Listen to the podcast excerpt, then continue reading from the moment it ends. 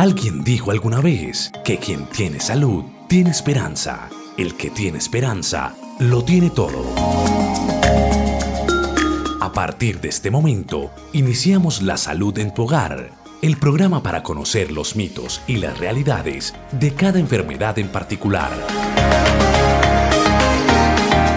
La Salud en tu Hogar una producción de frecuencia 1940 AM para entender que nada nos puede hacer más ricos y afortunados que gozar de una buena salud. Dirige y conduce el doctor Héctor Manrique. Comenzamos.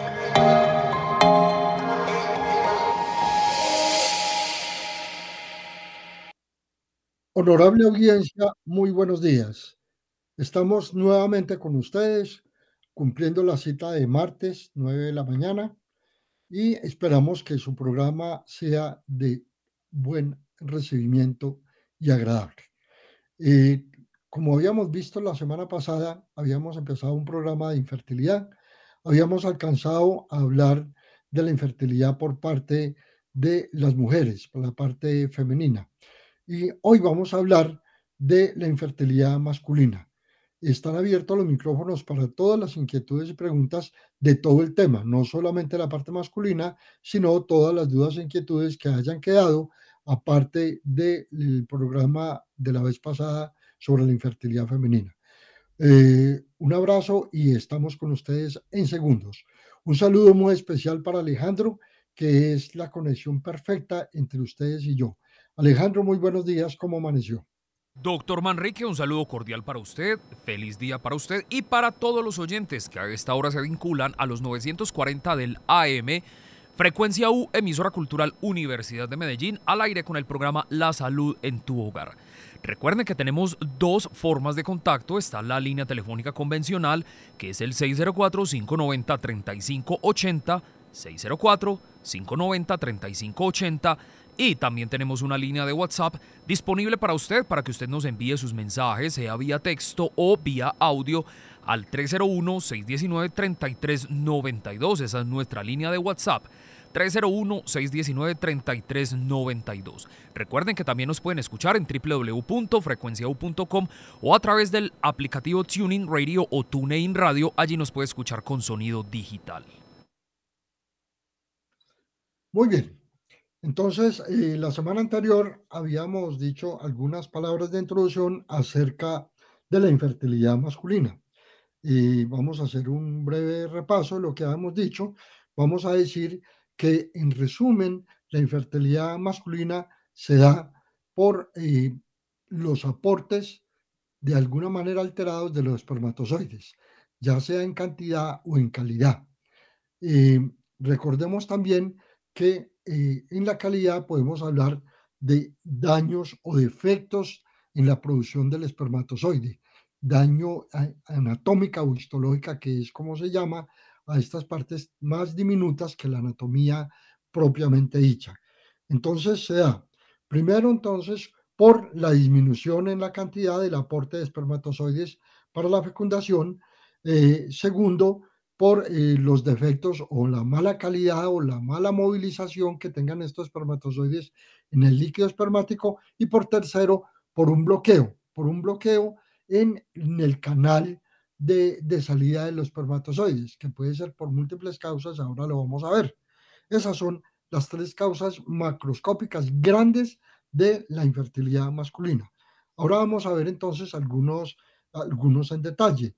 Entonces podemos hablar de, los defectos congénitos que ya habíamos mencionado, cuando hay un daño en el ADN o en el, o en el daño, daño en, la, en, la producción del espermatozoide como tal, que puede ser por una herencia o por una malformación. Eh, también lo tenemos por eh, secundario a tratamientos de, de cáncer, con lo que nosotros conocemos como la quimioterapia, recordemos que la quimioterapia, para no mencionar algunos nombres, está basada en algunos medicamentos que definitivamente se consideran tóxicos, no solamente para los espermatozoides, sino tóxicos para muchos órganos de toda la anatomía humana. no vamos a entrar en detalle tampoco. Y lo mismo que la radioterapia. La radioterapia es una imposición de rayos de alguna clase, de algún de cobalto o, rayos eh, gamma, rayos X, en fin, tampoco vamos a mencionar en particular ninguno de ellos, pero todos en general, a pesar de que nosotros estemos todos los días amenazados o, o ¿cómo se dice? o en contacto con algún tipo de rayos que pueden no ser benéficos, simplemente por la cantidad tan pequeña en la cual estamos en contacto, no nos van a causar un daño, salvo que sea alguna exposición crónica. Pero en la radioterapia, donde sí tenemos una cantidad de, de, RATs, que es como se puede denominar la unidad de, de, rayos X, hablar de los rayos X, eh, esta cantidad tan alta sí también puede producir eh, no tanto toxicidad, pero sí algunos efectos eh, porque se consideran que son de energía y pueden producir algunas quemaduras. Esas quemaduras pueden progresar hasta producir cicatrices muy importantes y daños y daños en algunos órganos. E incluso se dice que la radioterapia también puede inducir nuevos cánceres en cada una de las personas que está expuesta. Tenemos ejemplos de las grandes catástrofes eh, de, de, radio que se han liberado en el mundo. Tampoco vamos a entrar en detalle con eso. Tenemos como ejemplo el más, uno de los más recientes, el de Chernobyl. Bueno, eh, también habíamos mencionado de alguna manera que el aumento del calor crónico permanente puede producir daños en la producción y en la eh, o en la presencia o movilización de los espermatozoides. Es así como entonces eh, en, las, en los grandes eh, centros cerrados con aumentos de temperatura, sobre todo cuando son subterráneos, habíamos dicho de pronto en, en los campos de minas, de pronto esta es una de las causas muy importantes de hablar de infertilidad o esterilidad en, en los hombres. Y en cualquier condición de que haya un aumento, así sea no más de un solo grado centígrado, centígrado de los testículos con respecto al resto del cuerpo, esta solo, solo es una causa importante. Personas que, creo que también lo han mencionado, que congénitamente hayan tenido elevación en la ubicación de los testículos, lo que nosotros llamamos la clitorquidia, es decir, que los testículos no están en el escroto, sino que están todavía en cavidad abdominal. En cavidad abdominal hay una temperatura por encima del escroto. Este aumento de temperatura, que generalmente no es más de un grado, también es muy dañino. Por eso es muy importante hacer el tratamiento eh, farmacológico o quirúrgico, ojalá en edad infantil, cuando la clitorquidia se diagnostica y no dejarla llegar a la adolescencia y mucho menos a la adultez, porque definitivamente el pronóstico es muy malo para la fertilidad a medida que pasan los años. Y también se ha asociado la clitorquidia en personas eh, mayores como alguna posibilidad o alguna determinación o alguna afinidad para producir cáncer de testículo en edad adulta.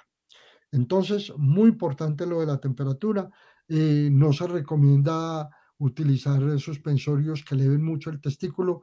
Eh, me refiero a algunos deportes que es definitivamente importante tener los testículos por protección un poco más altos que en las condiciones comunes y corrientes. Eh, otras causas de infertilidad entonces son el, el abuso del alcohol, de la marihuana, de la cocaína y en general de todos los estupefacientes. Entonces, esta es una causa importante que hay que tenerla en cuenta. El desequilibrio hormonal, que puede ser de múltiples causas, puede ser una causa de tipo congénita, una, eh, una causa secundaria al manejo de otros usos de hormonas y también es, secundario a personas que hagan una enfermedad que tengan que ver con eh, daños en la producción de las hormonas, un desequilibrio en general, mayor o menor, hormonas como la testosterona que se pueden producir en enfermedades eh, de tipo endocrino, en, de órganos endocrinos, o también en órganos ah, o en órgano a nivel cerebral donde está el comando de la producción o el manejo de todas las glándulas que producen hormonas en general, eh, como la hipófisis. La hipófisis es una, una causa importante cuando hay desorden de esta glándula que está ubicada en el cerebro y que de alguna manera podemos llamarla como la capitana de todos los otros órganos que producen hormonas en el cuerpo, para no entrar pues tampoco en mucho detalle.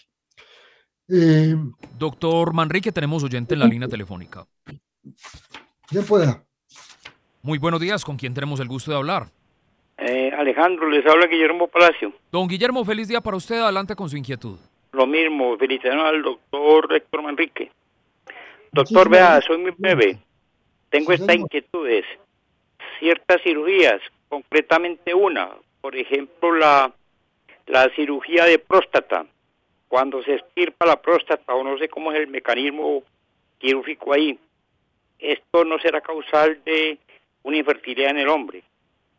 Lo segundo, eh, tengo esta inquietud también, eh, o será un mito, una persona que tenga, que por cuestión de un trauma, golpe o cualquier accidente, haya habido que estirparle un testículo y quedó con uno solo, esa persona con un solo testículo puede engendrar o no. Muchas gracias.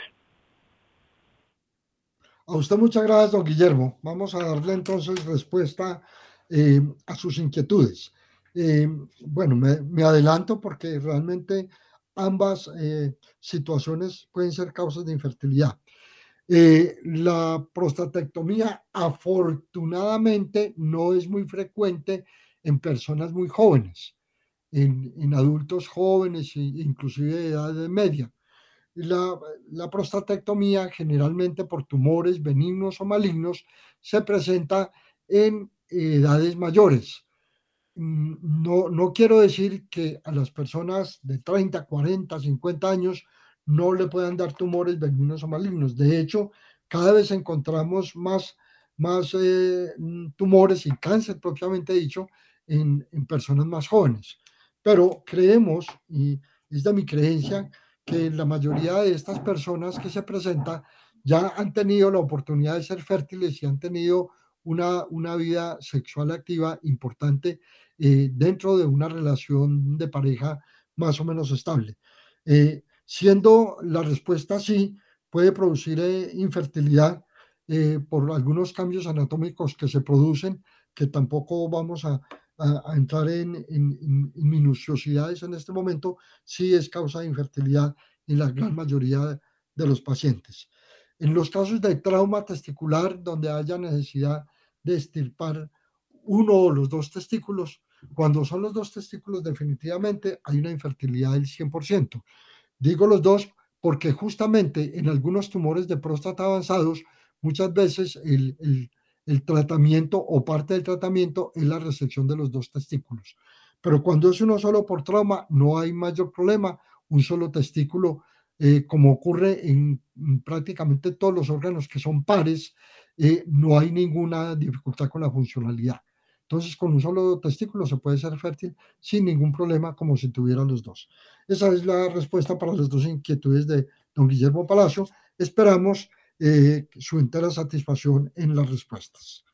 Eh, si hay alguna otra pregunta, lo hacemos y si no, podemos seguir adelante. No hay más preguntas, doctor, por el momento, pero le recuerdo a los oyentes la línea telefónica 604-590-3580 Repito, 604-590-3580 y la línea de WhatsApp 301-619-3392. Repito, la línea de WhatsApp 301-619-3392 para que usted se comunique con el programa La Salud en tu hogar y le haga al doctor Manrique las preguntas correspondientes a la temática que estamos tratando hoy, que es la infertilidad masculina. Muy bien. Eh, en ese orden de ideas, entonces vamos a hablar de un término muy conocido pero es confundido, que es el término de impotencia. y no se parece nada en la infertilidad y no se parece en, nada a, otros términos eh, que tienen que ver con la, eh, con la fisiología masculina. Eh, la impotencia es definitivamente algún trastorno en la erección del, del pene. Eh, estas personas, por esta razón, pueden ser infértiles, son impotentes y pueden ser infértiles secundarias. Pero la mayoría de las veces, cuando se corrige la impotencia, esta persona puede volver a recuperar la fertilidad. ¿sí? Eh, no confundir entonces la impotencia con infertilidad y con esterilidad. Son cosas supremamente diferentes todas. Entonces la impotencia, como acabamos de mencionar, es la, eh, el trastorno en, la dirección del pene, pero no necesariamente sean eh, infértiles primarios, pueden ser infértiles secundarios. Las infecciones del aparato reproductor masculino son causante frecuente también de la esterilidad o de la infertilidad mejor. Eh, y en ellas pues podemos conocer la, la LUES o, más conocida como sífilis, la, la gonorrea también, eh, como infecciones más frecuentes, pero cualquiera de ellas, inclusive las candidiasis, cualquiera de ellas puede producir infertilidad en el hombre. Bueno, medicamentos. Ya habíamos hablado de los medicamentos eh, para manejo de cáncer. Hay otros medicamentos como la simetirina que se utilizaba antes, ya no tanto, en los aspectos dispépticos del, tracto gastrointestinal la espironolactona se usa mucho todavía como diurético en algunas enfermedades eh, como hipertensión, inclusive en algunas enfermedades de tipo renal. La nitrofurantoína todavía se utiliza muchísimo como un bacteriostático, como un desinfectante eh, de la orina en personas que pueden tener alguna infección urinaria. Estas tres, eh, estos tres medicamentos son los más frecuentes productores de infertilidad. Tenemos otras condiciones como son la, obesidad. La obesidad mórbida se conoce cuando eh, la obesidad pasa de ciertos límites y se convierte en una obesidad patológica definitivamente. En algunas oportunidades habíamos dicho que la obesidad junto con otras enfermedades se consideran como enfermedades sistémicas. Cuando digo enfermedades sistémicas quiere decir que comprometen todos, absolutamente todos los órganos del cuerpo. Eh, otro aspecto importante para tener en cuenta, en cuenta es la edad avanzada. No necesariamente personas de 70, 75, 80 o más años son eh, infértiles, no necesariamente, pero sí, sí muy frecuentemente encontramos eh, infertilidad por algunos aspectos. Bien porque disminuye el, el, líquido que contiene los espermatozoides, ¿sí? el líquido espermático, eh, bien porque se disminuye la cantidad de espermatozoides y bien porque haya una lentitud para moverse los espermatozoides o porque ya haya algunos espermatozoides viejos, aunque todos los días se producen espermatozoides, pero eh, espermatozoides de mala calidad o enfermos simplemente.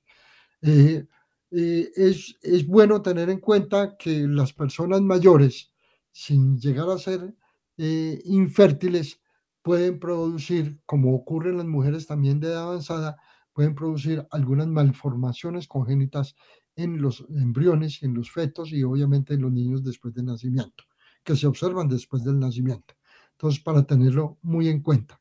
No es que no puedan tener hijos las mujeres mayores ni los hombres mayores, sino que pueden tener más riesgos de tener malformaciones congénitas sus, eh, sus crías, sus hijos.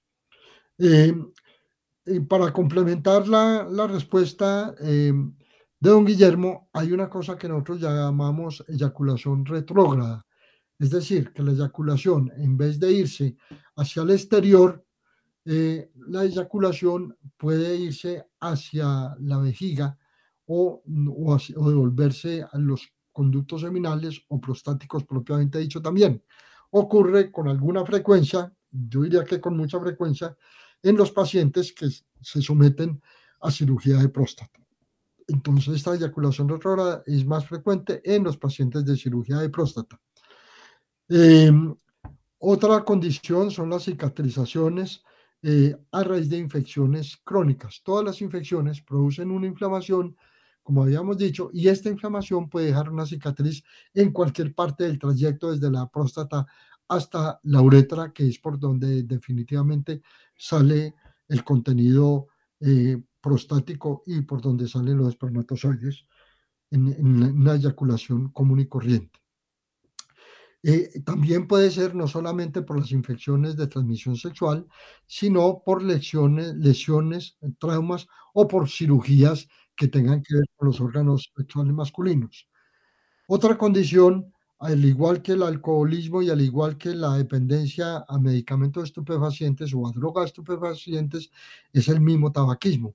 El aumento en el consumo de nicotina también puede producir eh, eh, esterilidad eh, en los varones. también menos frecuente, pero también se pueden presentar las toxinas en, en, medios, ambientes tóxicos que se utilizan determinadas sustancias en la industria en general, ¿sí? en la industria de mucho tipo. En, cuando se manipulan alcoholes, cuando se manipulan desinfectantes, cuando se manipulan eh, jabones, en fin, cuando hay partículas que están en el ambiente, pueden tener una toxicidad y que pueden producir un daño en los órganos genitales internos masculinos. Eh, otra causa, pues una causa secundaria es la vasectomía voluntaria o involuntaria de pronto en algunas situaciones quirúrgicas y o en los pacientes que ya tienen la vasectomía que quieren volver a recuperar la fertilidad y que se haga una recanalización de, de los conductos espermáticos puede no darse con una eficacia adecuada y esto secundariamente pues obviamente también puede producir a una infertilidad. Doctor Manrique, tenemos otra llamada en la línea. Adelante. Muy buenos días, ¿con quién hablamos? Alejandro, nuevamente con Guillermo. Adelante, Guillermo al doctor Manrique le quito un segundito. Adelante. Vea, hay una pregunta quizás de menos importancia, pero tengo esa curiosidad. Desde muy joven he oído decir que, por ejemplo, no es conveniente los matrimonios cuando hay cierto grado de consanguinidad muy afín, muy cercano, entre primos, eh, sobrina y tío, algo por el estilo. No, porque pueden resultar puede haber malformaciones en los fetos, nacer con enfermedades congénitas, por, por ese grupo sanguíneo, digámoslo así. Pero eso también será causal de infertilidad o no. Muchas gracias. Don Guillermo, muchas gracias a usted. La verdad no es una causal de infertilidad, a menos que históricamente en las familias de uno de los dos o de ambos haya algún, algún tipo de infertilidad congénita. Y me refiero que tiene que ser congénita en este caso porque va ligada al DNA o a los cromosomas eh, de estas personas. Eh, la, la, inquietud fundamental entre las malformaciones no tiene que ver mucho con el tema de hoy, pero definitivamente eh, la causal o el temor de tener malformaciones en los fetos es porque todos los seres humanos eh, corremos con algún cromosoma que históricamente de aquí en los entre nuestros antepasados tenga alguna línea de alguna malformación que a veces no se manifiesta porque tiene un carácter recesivo. Recesivo quiere decir que no es manifiesto abiertamente en las generaciones futuras. Pero cuando dos genes recesivos de una malformación, llámese cualquiera, póngale una diabetes, póngale una malformación visual, un, inclusive un cromosoma de Down, en fin, por hablar de cualquier cosa, estos cuando son llegan a ser recesivos y se juntan en estas dos personas que tienen alguna afinidad eh, consanguínea en este caso, pueden manifestarse. Esa es la razón por las cuales siempre, se, siempre es preocupante cuando hay, hay relación de parejas entre primos, incluso entre hermanos y, tíos y sobrinos, en fin, cualquier grado de consanguinidad de carácter eh, primario, porque eh, hay consanguinidad primaria y secundaria dependiendo, dependiendo de lo cerca o lo lejos que esté en el, en el grado de familiaridad. Eh, antiguamente era bastante frecuente, ahora las parejas que obviamente nunca se les prohíbe que, que, que sean allegados y que encuentren alguna afinidad en, el amor o en la química que nosotros llamamos, estas parejas en muchos casos se hacen un estudio eh, genético para ver cómo están sus, sus cromosomas, para ver cómo está el ADN, por si tiene alguna posibilidad más frecuente que en la población general de alguna enfermedad en especial y se les hace una recomendación. A futuro posiblemente se pueda hacer tratamiento eh, previo, tratamiento genético que todavía no está muy desarrollado, pero sí se le puede decir, usted tiene este grado de riesgo, un 10%, un 20%, porque hoy se puede calcular un 50% o más de tener en sus crías una enfermedad X, Y o Z. Esa es entonces la, la respuesta para don Guillermo. ¿sí? Entonces, eh, vamos a seguir entonces con el, con el programa, si no hay más preguntas en este, en este momento. Adelante, doctor, continúe con la exposición.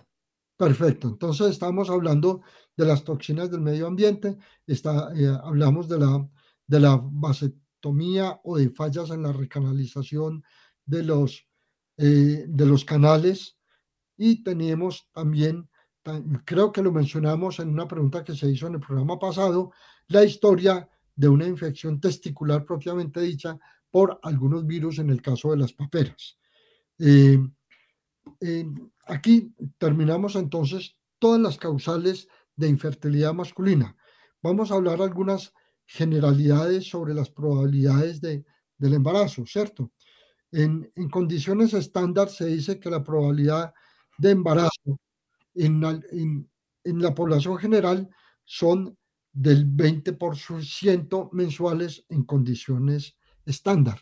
Quiero decir con esto que una persona que empiece su vida sexual activa como pareja eh, y no tiene ningún, ninguna contradicción, ninguna excepción, ninguna eh, ni alguna condición especial de esterilidad o de infertilidad y que tenga relaciones sin, eh, sin ningún impedimento en, en, los casos normales, estas personas pueden no quedar en, embarazo en el primer mes de relaciones hasta en un 80%. Pero a medida que va transcurriendo el tiempo, segundo mes, tercer mes, es muy seguramente que en el, en el quinto, sexto mes, ya todas las parejas normales dentro de la población normal, ya sin, ningún, sin ningún, em, ninguna protección para el embarazo, puedan ser fértiles al cabo de los seis meses. Después de los cinco meses, el 100% de las parejas sin ninguna condición especial pueden ser fértiles. También eh, agreguemos a esto que la mayor fertilidad en mujeres se da entre los 20 y los 25 años. Habíamos hecho ya también en el programa anterior una alusión a esa situación y que a futuro, aunque el futuro es ya, ya se están haciendo, hay personas que no quieren quedar en embarazo en estas edades porque todavía están estudiando, porque profesionalmente todavía no están eh, en, su, en su clima, porque quieren tener una más experiencia en su vida profesional, porque quieren hacer otro montón de cosas y pueden aplazar, aplazar su embarazo y pueden congelar en esta edad de los 20 a los 25 años, pueden congelar sus óvulos y utilizarlos en edades más avanzadas y tener óvulos fértiles, óvulos sanos que por esa razón se van a guardar. No sé si habían oído mencionar algo de eso, pero es algo que ya se está empezando a hacer. Eh, e inclusive, si al cabo del tiempo esta pareja o esta mujer no quiere quedar en embarazo y ya es, ya es mayor, estos óvulos pueden ser comercializados. Cuando hablo de comercializados, no necesariamente es que sean vendidos, pero pueden ser donados a parejas que por algunas razones eh, no puedan tener familia y sean consideradas como infértiles o estériles. Ese es un dato adicional que podemos tener en cuenta para el futuro de personas eh, familiares o conocidas. Se les puede decir que existe ese recurso también. Así como existe el recurso de las células madres en laboratorio eh, congeladas, guardadas para tratamientos posteriores, que ese puede ser tema de, otra, de eh, otro programa de martes. eh, asimismo, entonces podemos congelar los óvulos de estas personas. ¿Cómo se hacen o qué pruebas y exámenes se hacen ante la posibilidad de una infertilidad de una pareja? Entonces, recordemos que la infertilidad puede ser femenina o puede ser masculina. Tanto en los hombres como en las mujeres hay posibilidades de hacer exámenes. De pronto hay una mayor cantidad de exámenes en las mujeres, dado que las mujeres tienen eh, otras situaciones de, condiciones diferentes a la del hombre, yo diría que, que más riesgos que, que los hombres, porque tienen ovarios, tienen ovarios que producen óvulos. habíamos dicho que los óvulos siempre son la misma, los mismos con el que nace la mujer. Eh, tenemos más conductos por donde tiene que pasar el, el, óvulo. Tenemos entonces también un útero y un útero que tiene eh, posibilidades de tener anomalías o de tener de diferencias en la capacidad de la luz del útero o que tiene varias capas varias capas donde puede haber enfermedades, habíamos hablado de los miomas, habíamos hablado de, enfermedades directamente en la parte interna donde se implanta el óvulo, óvulo fecundado, etcétera, etcétera. Pero entonces, en las mujeres podemos hacer mediciones hormonales de la progesterona y de las hormonas estimulantes, que son tal vez las dos hormonas responsables de la fertilidad de la mujer. Eh, y, podemos encontrar eh, una cosa que se llama tic de ovulación, donde se hace directamente en la orina, eh, donde se pueden localizar alguno, alguna ovulación directamente, algunos restos en la orina, y también podemos medir la temperatura corporal. Siempre se ha dicho que, y siempre ha dicho, y es comprobado, que las mujeres en la mitad del periodo donde está la ovulación propiamente dicha, estas personas, mujeres, tienen un aumento de la temperatura. Eh, entonces, eh, esto nos sirve para evaluar todo el tiempo en que las mujeres pueden ser fértiles y también nos sirve en el momento en que de alguna u otra manera se haga algún tratamiento de infertilidad. Eh, entonces, estas dos cosas importantes para tener en cuenta en, en las mujeres hay algunas, eh, hay algunas pruebas que se hacen eh, también para aumentar la liberación de hormonas. Sí, esto lo hace obviamente la persona especializada, el ginecólogo especializado en fertilidad. Eh, mm, podemos hacer la medición de, de, todas las hormonas, mirar los niveles y como les digo, se puede provocar alguna liberación o un mejoramiento de los niveles en sangre de, de las hormonas. Se pueden hacer algunos estudios eh, como la histerosalpingografía, que es como una especie de radiografía con, con un medio de contraste que se coloca en todos los conductos de los órganos sexuales eh, femeninos, todos los, todos los órganos sexuales internos, y ahí nos dice anatómicamente cómo se encuentran. Esta radiografía es muy importante y es tal vez uno de los primeros exámenes que se pueden utilizar en las mujeres. Doctor Manrique, tenemos una pregunta a través de WhatsApp. Sí, señor. Nos pregunta el señor Luis Carlos Cardona, nos escribe lo siguiente. Muy buenos días, les escribo desde el municipio del Retiro. Saludo cordial para el doctor Manrique y para todos los integrantes de la emisora. Mi pregunta es, ¿hay alguna investigación o hay algo eh, que haya sido relacionado la infertilidad masculina con el COVID-19? Muchas gracias. Don Luis Carlos, eh, muchas gracias por la pregunta. Eh, todavía estamos muy jóvenes en investigación con COVID. Hay laboratorios en el mundo y centros de investigación que están trabajando sobre la investigación de secuelas. En este momento, ¿en qué vamos? Vamos a la investigación de secuelas respiratorias, en investigación de secuelas neurológicas, pero todavía no hemos avanzado en otro tipo de secuelas. Se cree que hay secuelas en personas que favorecen la aparición de algunos tumores, de algunos cánceres, justamente también en pulmones. También tenemos eh, eh, investigaciones en el sistema cardiovascular, porque como se ha dicho también que uno de los compromisos del COVID es justamente la variación eh, vascular de microvasos, es decir, de vasos supremamente pequeños. Entonces creemos que va a haber daños a futuro en, en aspectos cardíacos y vasculares como hipertensión, que sería una causa adicional en casos de, de hipertensión a futuro. No me comprometo con usted, pero muy seguramente se están haciendo y va a haber causas, y va a haber algunas eh, eh, causas de eh, efectos directamente en la fertilización, con toda seguridad, pero como le digo, todavía estamos muy jóvenes en el, en el cuestión de investigación para llegar hasta allá y hacer demostraciones de este daño que se pueda producir por el COVID.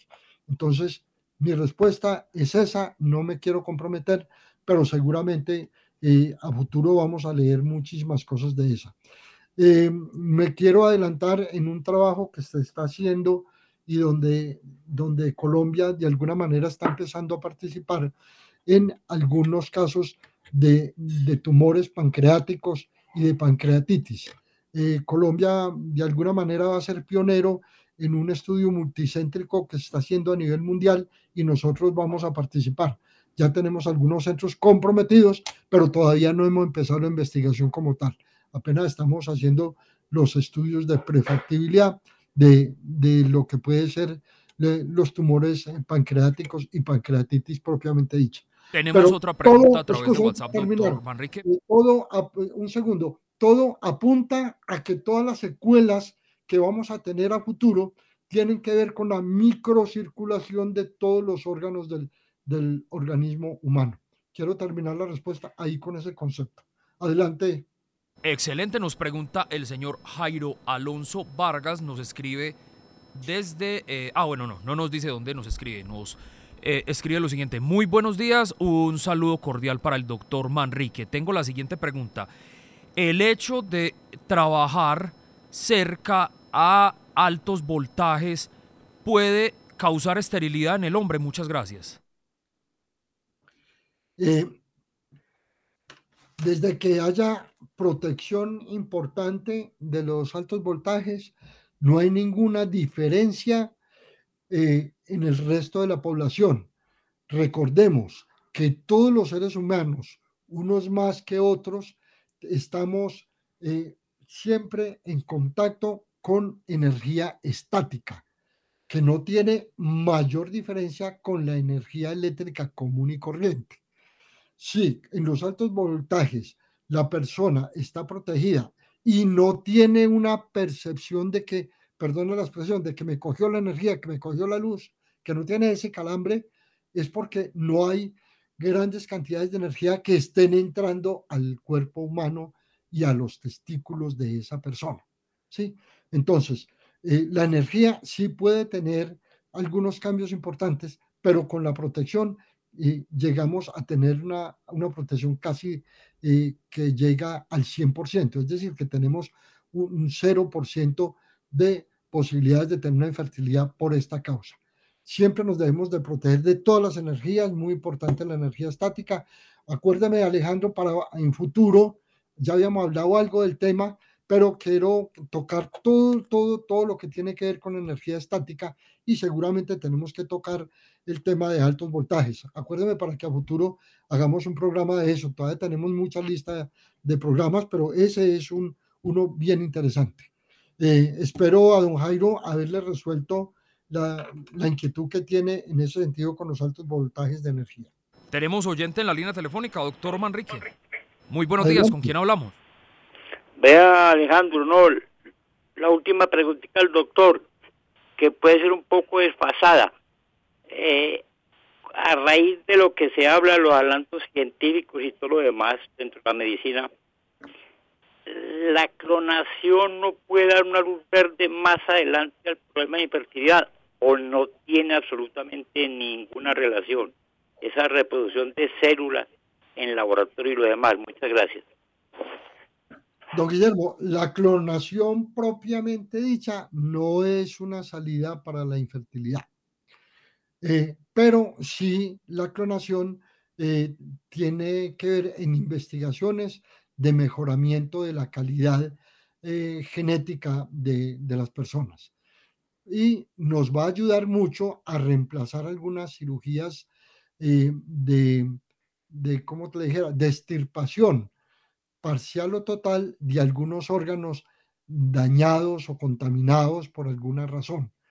Porque en la clonación nosotros tenemos una reproducción de, de células importantes y obviamente una, una duplicación de células, eh, de células, ¿cómo les explico?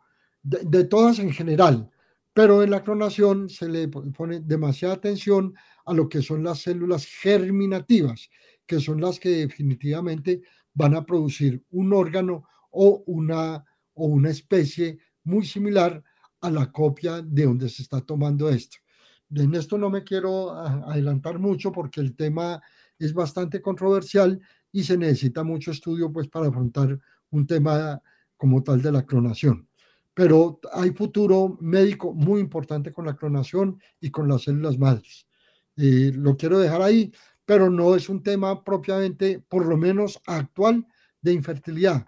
Es posible que a futuro pueda ser una, una salida importante porque para las salidas de la infertilidad hay manejos mucho menos complicados, mucho menos costosos y mucho más rápidos que lo que se pudiera utilizar con la clonación, de lo que se conoce con la clonación al día de hoy.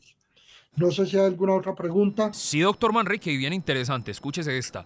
Saludo cordial. Mi nombre es Alberto Casas. Escribo desde el corregimiento de San Cristo. Alberto Casas, no, Alberto Correa. Soy Alberto Correa. Escribo desde el eh, corregimiento de San Cristóbal. Pregunta.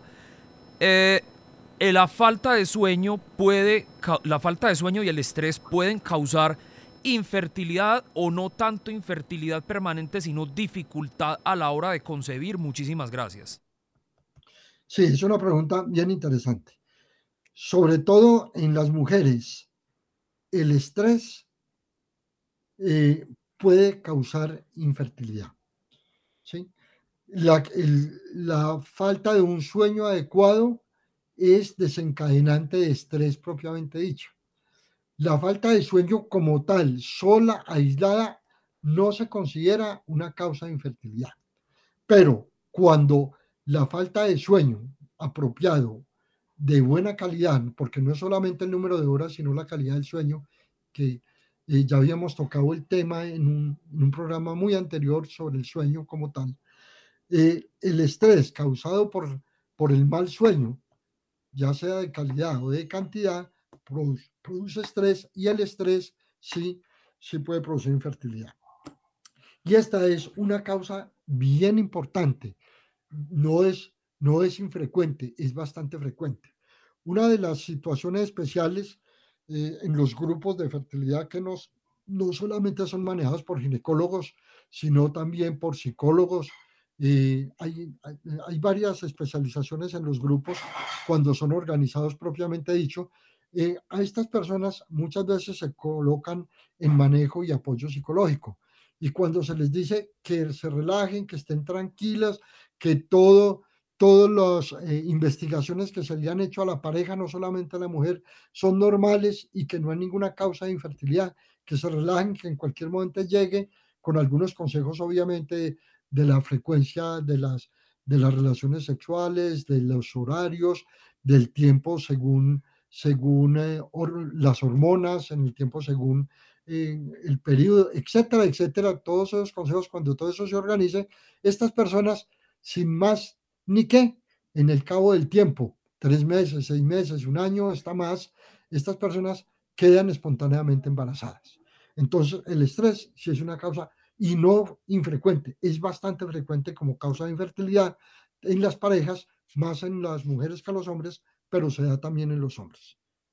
Otra pregunta, a través de WhatsApp nos escribe el señor Luis Francisco Vélez eh, del barrio La América. Nos pregunta Luis Francisco, saludo cordial para el doctor Héctor y para toda eh, la mesa de trabajo. ¿Un hombre nace infértil o eso pasa con eh, el transcurrir del tiempo? Escucha uno de muchas personas que dicen que nacieron estériles. ¿Esto es cierto? Muchísimas gracias. Sí, señor. Don Luis Francisco, sí, hay, hay patologías en las que el, hombre nace con problemas de espermatozoides. Eh, azoospermia es el nombre técnico que se le da cuando un hombre no produce espermatozoides y generalmente estos son de causa congénita. No quiero decir que no sea adquirida también por algunas enfermedades o por algunos traumas, pero generalmente cuando hablamos de azoospermia completa, es decir, que no hay un solo espermatozoide, esto es congénito. Eh, dependiendo de las causas, pueden llegar a tener tratamiento o no. No, no quiero profundizar en esto porque tampoco soy la persona que maneja más el tema, esto lo manejan muy bien los urólogos, pero la respuesta es sí. Y obviamente lo que hemos dicho durante toda la, la charla de hoy, les se pueden presentar eh, problemas de fertilidad por daños en los espermatozoides, por daños en los testículos, por una mala posición de los testículos, se pueden presentar oligospermias, que es, eh, a diferencia de la azospermia, aquí sí hay espermatozoides, pero no la cantidad suficiente. También pueden ser eh, espermatozoides con baja movilidad o por algún daño en, su, en su visión anatómica o histológica del espermatozoide como tal. Puede ser que adolezcan de una cola adecuada o la cabeza del espermatozoide no es normal. En fin, tampoco entraremos en, en lujo de detalles en esto, pero esa es la respuesta para don Luis Francisco Vélez. Entonces, en resumen, puede ser congénita o puede ser adquirida. Adquirida muy frecuente por traumas o por cicatrices o por cirugías, etcétera, etcétera. ¿Hay alguna otra? Yo creo, eh, yo creo que ya la última pregunta la tenemos por aquí, doctor. Dice la señora Gloria María Bustamante, nos escribe desde Envigado. Un saludo cordial para los profesionales del programa La Salud en tu Hogar. Mi pregunta es la siguiente. Mi esposo alguna vez en el trabajo sufrió un golpe en los testículos eh, por un accidente eh, que se resbaló y cayó contra una baranda. Eh, nosotros tuvimos dos hijos, intentamos durante mucho tiempo buscar el tercer hijo, pero nunca consultamos la razón médica por la cual nunca pudimos quedar en embarazo. Mi pregunta es, ¿este golpe pudo haber atrofiado su sistema reproductivo, el de mi esposo? Muchas gracias. Eh, la, persona está en la línea? No, doctor, es un mensaje que nos enviaron por WhatsApp. Ah, sí, porque había que preguntarle si los dos hijos que tuvieron fueron antes o después del trauma. Me supongo que sí, porque dice que después del accidente trataron de buscar un tercer hijo. Sí, si la pregunta es así, como la estamos entendiendo, eh, sí, eh, los traumas sí pueden producir una cicatriz interna y si no dañan la producción de espermatozoides, sí pueden dañar los conductos que se dirigen desde la producción, desde los testículos hacia la salida por la uretra, pasando por todos los conductos pues, que ya conocemos o hemos dicho. Sí, esa sí puede ser una causa importante y hubiera sido bueno, hubiera sido de verdad, eh, hubiera valido la pena haber consultado para eso, para que le hubieran hecho un descarte de, de, la conductancia de los conductos eh, eh, propiamente dichos de, de, todo el sistema reproductor masculino, como ella lo menciona ahí. Eh, no me puedo comprometer a que esa sea la causa, pero sí los golpes en general que pueden producir cicatrices o daño en el testículo o atrofia inclusive, sí pueden ser causas importantes de infertilidad. Bueno, doctor Manrique, creo que podemos dejar por hoy. Bueno, listo, entonces eh, nos volveremos a, ver virtualmente, si se puede llamar así, o escuchar virtualmente la próxima semana, eh, martes 9 de la mañana. A todos ustedes, muchas gracias por las preguntas, las inquietudes y sobre todo por la audiencia. A usted, Alejandro, como siempre, muchísimas gracias y estamos en comunicación. Que tengan un feliz día y que descansen. Terminamos La Salud en tu Hogar, el programa para conocer los mitos y las realidades acerca de cada enfermedad en particular. La Salud en tu Hogar una producción de frecuencia 1940 AM para entender que nada nos puede hacer más ricos y afortunados que gozar de una buena salud. Con la dirección y presentación del doctor Héctor Manrique.